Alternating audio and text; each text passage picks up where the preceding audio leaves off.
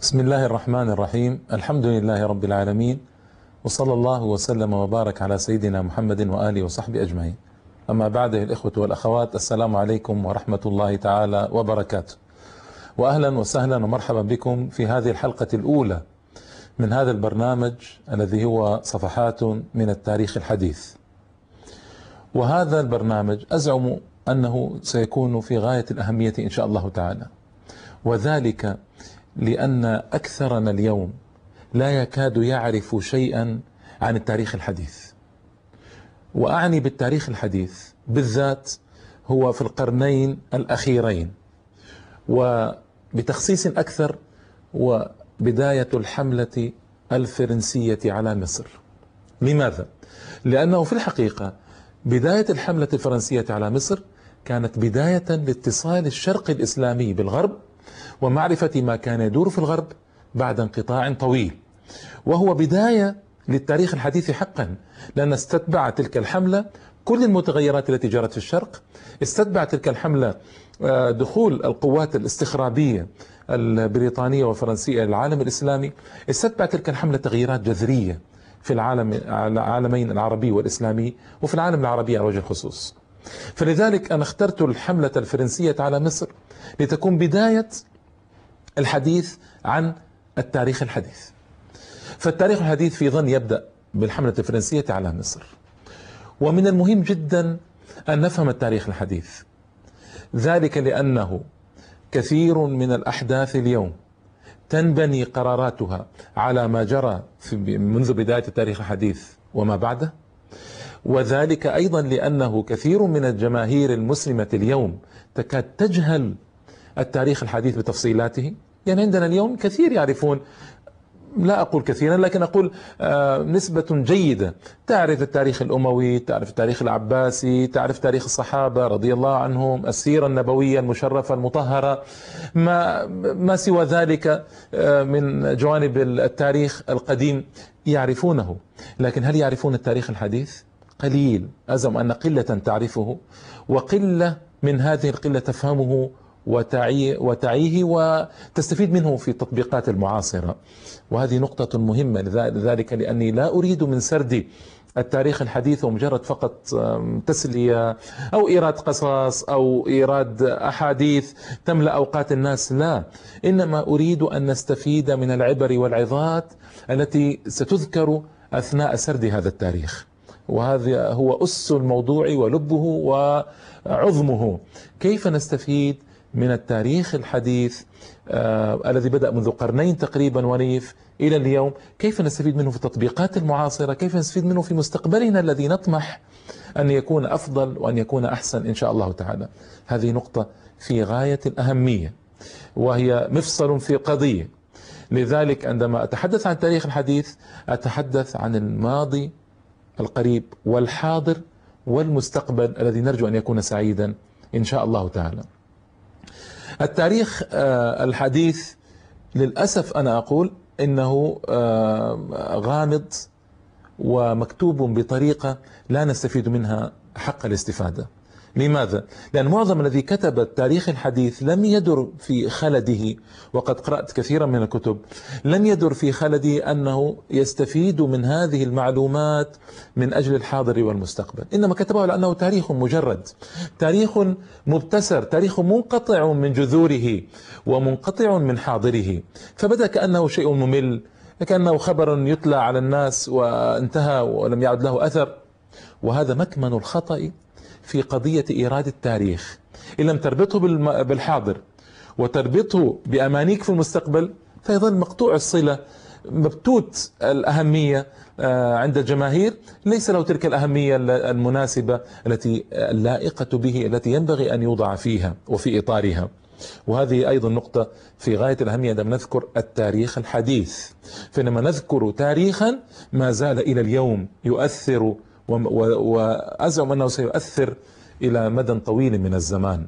اليوم الأمة الإسلامية محاطة بمشكلات كثيرة. هذه المشكلات من أين أتت؟ هل هي من واقع الناس اليوم؟ أبدا. هذه المشكلات جاءتها من القرون المتأخرة.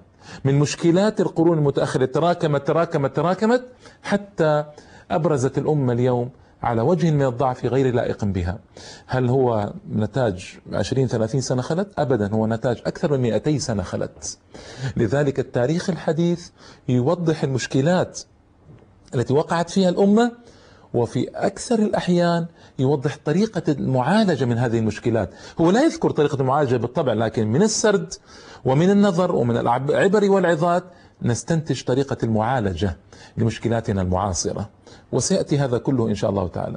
صفحات من التاريخ الحديث ستتعرض لمساحة كبيرة من الزمان والمكان. وذلك أنك تتحدث عن 200 سنة خلت. الثورة أو الحملة الفرنسية على مصر كانت من 216 عاما تقريبا أو 17 عاما. يعني تتحدث عن مدة طويلة وأحداث مطولة. وفيها عبر وعظات كثيرة وفيها جوانب وشؤون وشجون تحتاج إلى نظر وتحتاج إلى تركيز وإلى بحث. تتحدث عن مساحة كبيرة من المكان فلن أخصص هذه الحلقات لبلد معين ولا لمنطقة معينة بس ستكون من المغرب إلى إندونيسيا وستكون من تركيا إلى جنوب إفريقيا إن شاء الله تعالى إذا مد الله في العمر. فهي حلقات مطولة لكنها إن شاء الله تعالى ستكون مشوقة وستكون مربوطة بواقعنا ومستقبلنا بإذن الله تعالى. الحديث عن الحملة الفرنسية على مصر هو حديث جليل ومهم.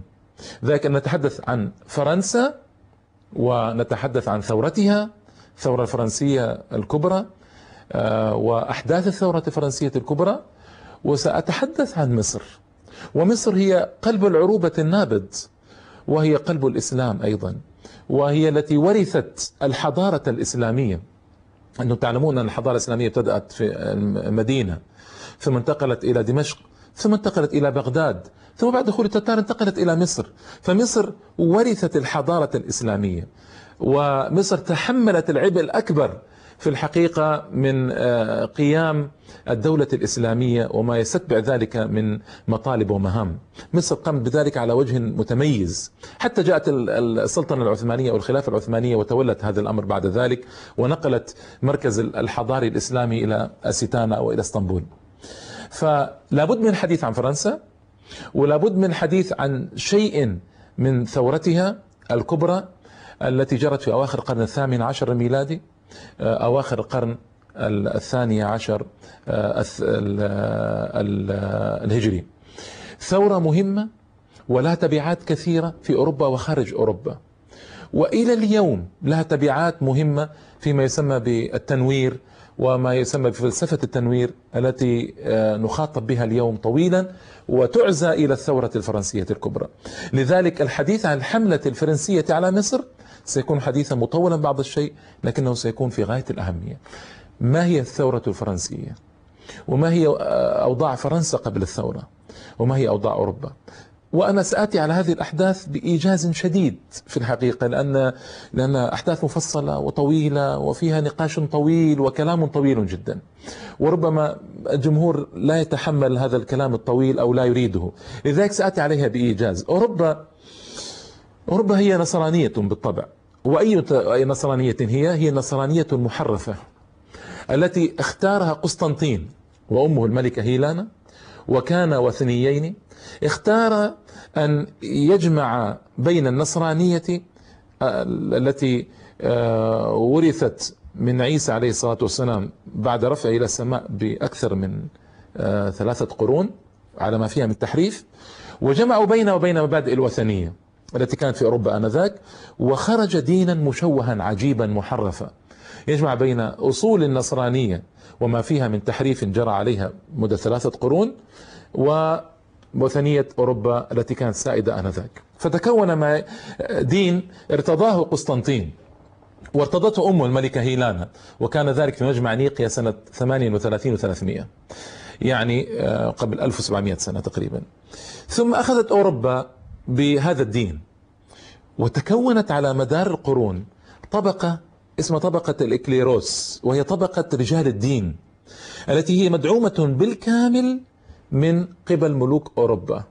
وهذا قبل الانقسام الذي جرى بين آه، الكاثوليكية آه، في الكاثوليكية النصرانية ونشأ عنه البروتستانت ونشأ عنه الأرثوذكس ونشأ عنه فرق النصارى كثيرة ثم بعد هذا الانقسام بعد أن وجدت البروتستانت وتبنتها النظام البريطاني ووجد الفرنسيون ليتبنوا النظام الكاثوليكي وطبعا فرنسا هي حامية حمى الكاثوليكية العالمية على مدار القرون الماضية. ولا زالت كذلك تعتبر إلى الآن مع مهما ادعت من علمانية والكاثوليك مقرهم ومركزهم الأكبر صح بابا في روما لكن آه، جاههم الأكبر نفوذهم الأكبر هو في فرنسا. وفرنسا هي آه، تحميه وفرنسا تقوم عليه. والإكليروس في فرنسا كان شيئا عظيما. للأسف الشديد أن النظام الديني في أوروبا أخذ نظريات في العلوم واعتبرها نصوصا دينية مقدسة لا يمكن التنازل عنها. فنشأ رجال عظماء.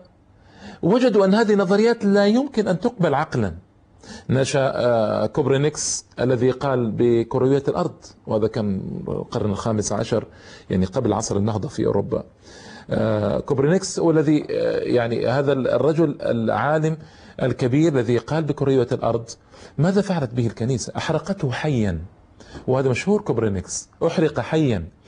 جاليليو جاليلي الذي أيضا قال بنظريات آه فلكية وكونية خالفت الكنيسة. أيضا هذا هذا الرجل عذبته الكنيسة عذابا شديدا وضيقت عليه تضييقا شديدا ومات مقهورا. جاليليو وهكذا نيوتن وهكذا آه، آه، علماء كثر جدا ضيقت عليهم الكنيسة. فوصل الأمر بالعلماء أوروبا إلى قناعة تامة منذ عصر النهضة الذي يبدأ من 1500 تقريبا. وعصر النهضة يبدأ حقا في 1453 ميلادي. يعني قبل قرابة ستة قرون.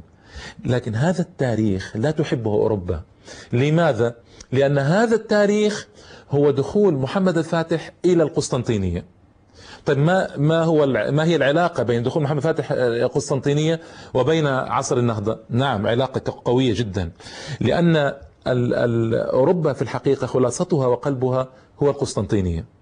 كما قال نابليون في وقت ما قال لو أردت أن أجعل عاصمة للعالم أختار عاصمة للعالم كله فستكون هي القسطنطينية. مدينة هائلة ضخمة واجتمع فيها علماء أوروبا الأقوياء في جميع العلوم والفنون. فلما دخل محمد الفاتح خرج هؤلاء العلماء على أن محمد الفاتح عملوا معاملة رائعة معاملة جليلة إنسانية تسجل بمداد من الفخر وهم يعترفون بهذا. لكن ما ما استطاعوا الجلوس والمكث في القسطنطينية فخرجوا إلى أوروبا الغربية. وهذه قصة طويلة وفروع طويلة لكن هذا هذا اختصارها. خرجوا إلى أوروبا الغربية التي كانت تعيش في ظلام دامس آنذاك. وهذا كلام قبل ستة قرون. وكانت لندن وباريس وعواصم أوروبا الغربية تعيش في ظلام ووحل وليس هناك إضاءة وليس هناك يعني آه، فلما جاء العلماء هؤلاء ابتدأ عصر النهضة والتنوير في أوروبا. لذلك هو عصر النهضة يبدأ 1453 فتح القسطنطينية. لكن الغرب لا يحب هذا التاريخ فأجله إلى 1500 المهم في عصر النهضة وصل العلماء إلى يقين أنه لا يمكن التفاهم مع الكنيسة وأن الكنيسة اختارت آراء تصر عليها ولا مستحيل التفاهم معهم حولها. فكانوا ينتظرون الفرصة المناسبة للانقضاض على الكنيسة وإعلان الإلحاد والكفر بكل الأديان. هذه الفرصة المناسبة كانت الثورة الفرنسية الكبرى التي كان شعارها اشنقوا آخر ملك بأمعاء آخر قسيس. ما هو شعارها؟ لكن كانت صيحات ينادي بها العوام آنذاك في الثورة الفرنسية الكبرى. أشنقوا آخر ملك بأمعاء آخر قسيس. وهذا يدلنا على الغضبة العارمة التي كانت في أوروبا من هذين الملك وطبقة الملوك وطبقة القساوسة. التي كانت فعلا تتسلط على رقاب الشعب الأوروبي في كل الجوانب اقتصاديا سياسيا اجتماعيا علميا سميه ما شئت متسلطة تسلطا غير طبيعي. هذه نقطة. وعندما نأتي إلى بداية الحديث عن ثورة فرنسية كبرى سآتي بتوسع عليها. فرنسا ونحن موضوعنا الحملة الفرنسية على مصر. فرنسا التي كانت حامية حمى الكاثوليكية العالمية لا يمكن أن ننسى أن هي صاحبة الإمداد العالمي إن صح التعبير أو الإمداد الغربي للحروب الصليبية كلها التي واجهها العالم الإسلامي. فمن فرنسا من كليرمونت أعلن البابا آه، الحملة الصليبية الأولى. وكان ملوك فرنسا في أكثر الأحيان هم على رؤوس هذه الحملات الصليبية التي كانت سبع أو ثمانية حملات في العصر الأوسط. والمادة الحملات الصليبية هي مادة فرنسية في معظمها. وإن قلنا النسب فهي أكثر من 70-80% كانت من الشعب الفرنسي. الذي كان مهمة البابا هي إثارته ووعده بالجنة مقابل أن يأتي لأرض السمن والعسل يعني أرض آه، بلاد الشام آه، على وجه الخصوص. ففرنسا هي آه، لها تاريخ صليبي طويل في تمويل الحملات الصليبية في القيام عليها في رئاسة هذه الحملات من قبل ملوكها لويس وفيليب أوغستين وهؤلاء الملوك الذين تعاقبوا على حكم فرنسا. نستطيع أن نقول نعم إن فرنسا كانت هي الممدة الأولى للحملات الصليبية على المشرق. وهذا أوجد نوعا كبيرا من النفرة بين الشرق وبين فرنسا على وجه الخصوص. ولا ننسى أن لويس التاسع وهو آه الذي أتى على حملة صليبية سابعة ونزل على بلاد مصر أسر في المنصورة في دار بن لقمان وتجرع الهوان فلما رجع إلى بلاده أيقن أنه لابد من نظرة أخرى إلى العالم الإسلامي ولابد من طريقة أخرى لغزو العالم الإسلامي وهو ما نشأ عنه بعد ذلك ما يسمى بالغزو الفكري. كلام طويل قلت لكم سآتي عليه بالتفصيل فيما بعد. فرنسا عند الثورة كيف كانت قبل الثورة؟ كان هنالك ملك ضخم هو أعظم ملوك فرنسا المتأخرين اسمه لويس الرابع عشر. لويس الرابع عشر كان صاحب آه، قوة شخصية قوية انتصارات عديدة في الحروب وكان آه، أعظم ملوك فرنسا المتأخرين. وكان هنالك كاردينال وهي مرتبة كنسية هو وزيره المقرب. وهذا يوضح العلاقة الكبيرة بين الملكية وطبقة الإكليروس أي طبقة رجال الدين في أوروبا. علاقة وثيقة جدا وستأتي تفصيلاتها إن شاء الله تعالى. الكاردينال دي ريشيلو هو الذي استطاع أن يثبت الحكم المطلق للويس الرابع عشر ويعود إلى الحكم الإلهي المطلق الذي قيد قليلا في الملوك قبله بإنشاء مجلس الطبقات مجلس الأعيان محكمة آه، محكمة في باريس تتولى النظر في القوانين تصدرها الملك. كل هذا تقريبا أبطله ديريشيلو. أبطله تدريجيا وبدهاء وبذكاء. استطاع أن يرجع الصلاحيات المطلقة إلى لويس الرابع عشر الذي طالت مدة حكمه ومن جاء بعده لم يستطع أن يكون مثله في قوته. جاء لويس الخامس عشر ولم تطل مدته ولم يكن قويا مثل آه، مثل آه، لويس الرابع عشر. وجاء لويس السادس عشر. لويس السادس عشر وفي عهد إقامة الثورة وهو الذي آه، حمل أعباء تلك الثورة وهو الذي قتلته الثورة أيضا. لأنه كان ملكا ضعيفا مترددا. تحكمه زوجه ماري إنطوانيت التي هي ابنة ماريا تريزا امبراطورية إمبراطورة النمسا.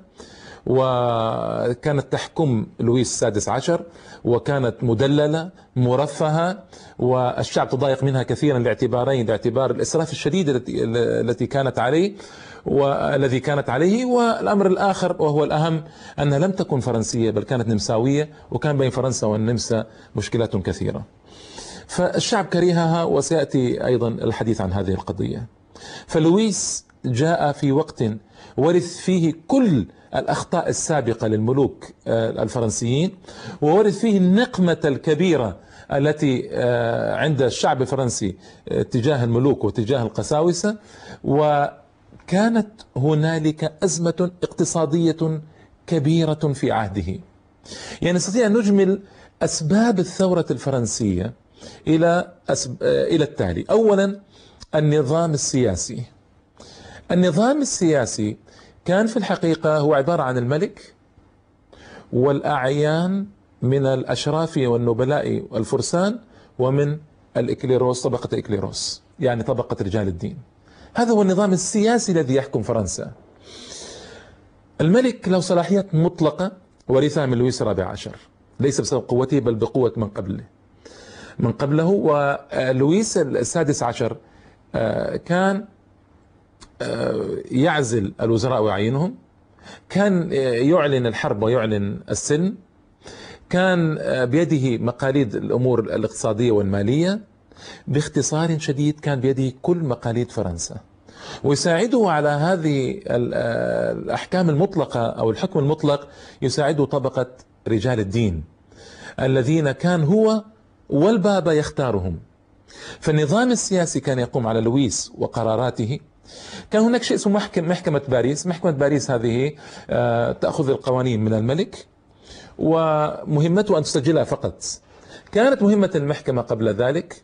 مهمتها أن آه، تأخذ القوانين من الملك وتناقش هذه القوانين فيما يعني يمكن يسمى البرلمان برلمان باريس. ديريشيلو أبطل هذه المهمة وأبقى فقط جزء التسجيل هذه القوانين القوانين لا تكون نافذة حتى يسجل تسجلها محكمة باريس. هذه هو كل ما يقيد سلطات الملك في الحقيقة إطلاقا.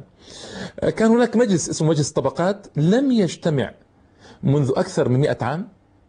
آه، وهذا مجلس الطبقات هو يضم الطبقة الأولى الملك والأشراف طبقة رجال الدين والطبقة الثالثة طبقة العامة. وهذا المجلس له تأثير سيأتي إن شاء الله في الحلقة القادمة. ونستطيع أن نقول هذا كل النظام السياسي يدور حول الملك ورغبات الملك وكلام الملك الذي إن تكلم به صار قانونا ويسجل في محكمة باريس. النظام الديني النظام الديني نظام طبقة رجال الدين طبقة متنفذة حاكمة ينبغي أن تفهموا الحقائق التالية. أولا كان لها خمس أراضي فرنسا تملكها ملكية تامة. تصور أن طبقة رجال الدين تملك خمس آه، أراضي فرنسا وفرنسا دولة كبيرة في أوروبا. كان عندهم ضريبة ضريبة العشر. هي تقريبا 200 مليون فرنك ذهبي في السنة الواحدة. فتصور الثروة التي تجمعت في يد رجال الدين كانوا آه، قد أعفوا من أكثر الضرائب. ما كان هناك ضرائب تذكر عليهم وكان لهم امتيازات لا تكاد تحصر. لا تكاد تحصر. هذه هذه اذا هذه آه، نظرة نحو رجال الدين. الأشراف والنبلاء الذين كانوا الطبقة الثانية بعد الملك وهم مساوون في الرتبة لطبقة الكليروس كان لديهم آه، خمس الاراضي الصالحه للزراعة في فرنسا. كان لهم امتيازات كبيرة جدا. صحيح النظام الإقطاعي كان في طريقه إلى الانتهاء لكن كانت باقي هنالك امتيازات ضخمة على رأسها. إعفاؤهم من أكثر الضرائب إن لم أقل كل الضرائب. وهناك أيضا الطبقة الشعبية. الطبقة الشعبية تنقسم إلى ثلاثة أقسام فلاحون معدمون وهم أربعة أخماس الشعب أربعة أخماس الشعب. فلاحون معدمون ما يملكون شيئا. وطبقة متوسطة من هذه الطبقة المتوسطة كانت تقريبا آه، ليست فقيرة وليست غنية. والطبقة البرجوازية. البرجوازيون من هم؟ هم أبناء الطبقة الثالثة الذين ينظر إليهم بدونية لكن استطاعوا من خلال تقلدهم لمناصب الصناعة والزراعة والصناعة كانت بادئة للتو والزراعة والتجارة استطاعوا أن يكونوا هم الطبقة الأكثر أهمية في فرنسا. لماذا؟ لأن طبقة النبلاء والأشراف كانت ترتقي وترتفع فوق مزاولة التجارة والصناعة والزراعة. ترى أنها أعظم من هذا فمن تولى؟ تولت الطبقة الثالثة. فبرز منهم البرجوازيون الذين هم أصلا من طبقات الفقيرة المعدمة الدونية ينظر إليها بدونية كبيرة لكن استطاعوا من خلال توليهم شؤون ومقاليد التجارة والزراعة وبدايات الصناعة أن يكون لهم الكلمة الكبيرة في المجتمع الفرنسي في عهد لويس السادس عشر وأن يكونوا هم الذين تولوا شؤون الثورة الفرنسية فيما بعد. لأن الثورة الفرنسية قامت أصلا للتخلص من طبقة النبلاء والأشراف والملك طبعا وطبقة كليروس ومن بقي ما بقي إلا الطبقة الثالثة المعدمة والذي يبرز منها هم البرجوازيون الذين استطاعوا أن ينافسوا النبلاء والأشراف في المناصب بسبب تعلقهم كما قلت لكم بمناصب الزراعة والتجارة والصناعة البادئة واستطاعوا أن يكونوا هم المتولين للثورة الفرنسية وشؤونها والمجلس التشريعي والمؤتمر الوطني والجمعية الوطنية التي سيأتي الحديث عنها إن شاء الله تعالى في الحلقة القادمة. إذا هذه الحلقة استطعنا أن نصل إلى تحليل يسير موجز سريع وهذا يناسب الحلقات الحديثة ليس عن أوروبا بالمناسبة حديثه وعن الشرق الإسلامي وحديث عن الحملة الفرنسية على مصر ولكن لابد من هذا حتى نوضح بعض الحقائق التي سترافقنا بعد ذلك في الحملة الفرنسية على مصر. لابد لابد أن يفهم السادة آه، الإخوة والأخوات هذا لأنه له أثر كبير على الحلقة. فيما بعد الحلقات القادمة. ليس فقط بحلقة الحملة الفرنسية على مصر بل الحملة الفرنسية على مصر والحملة الفرنسية على الجزائر والحملة الفرنسية على تونس وكل ما يتعلق بفرنسا بعد ذلك من ذكر في الشرق الإسلامي. فاستطعنا في هذه الحلقة أن نذكر النظام السياسي والنظام الديني وسآتي إن شاء الله تعالى في الحلقة الحلقة القادمة التي بعدها على بقية النظم الموجودة في فرنسا آنذاك وسأذكر الثورة الفرنسية بإيجاز شديد. أسأل الله التوفيق وإلى اللقاء إن شاء الله تعالى في الحلقة القادمة. والسلام عليكم ورحمة الله تعالى وبركاته.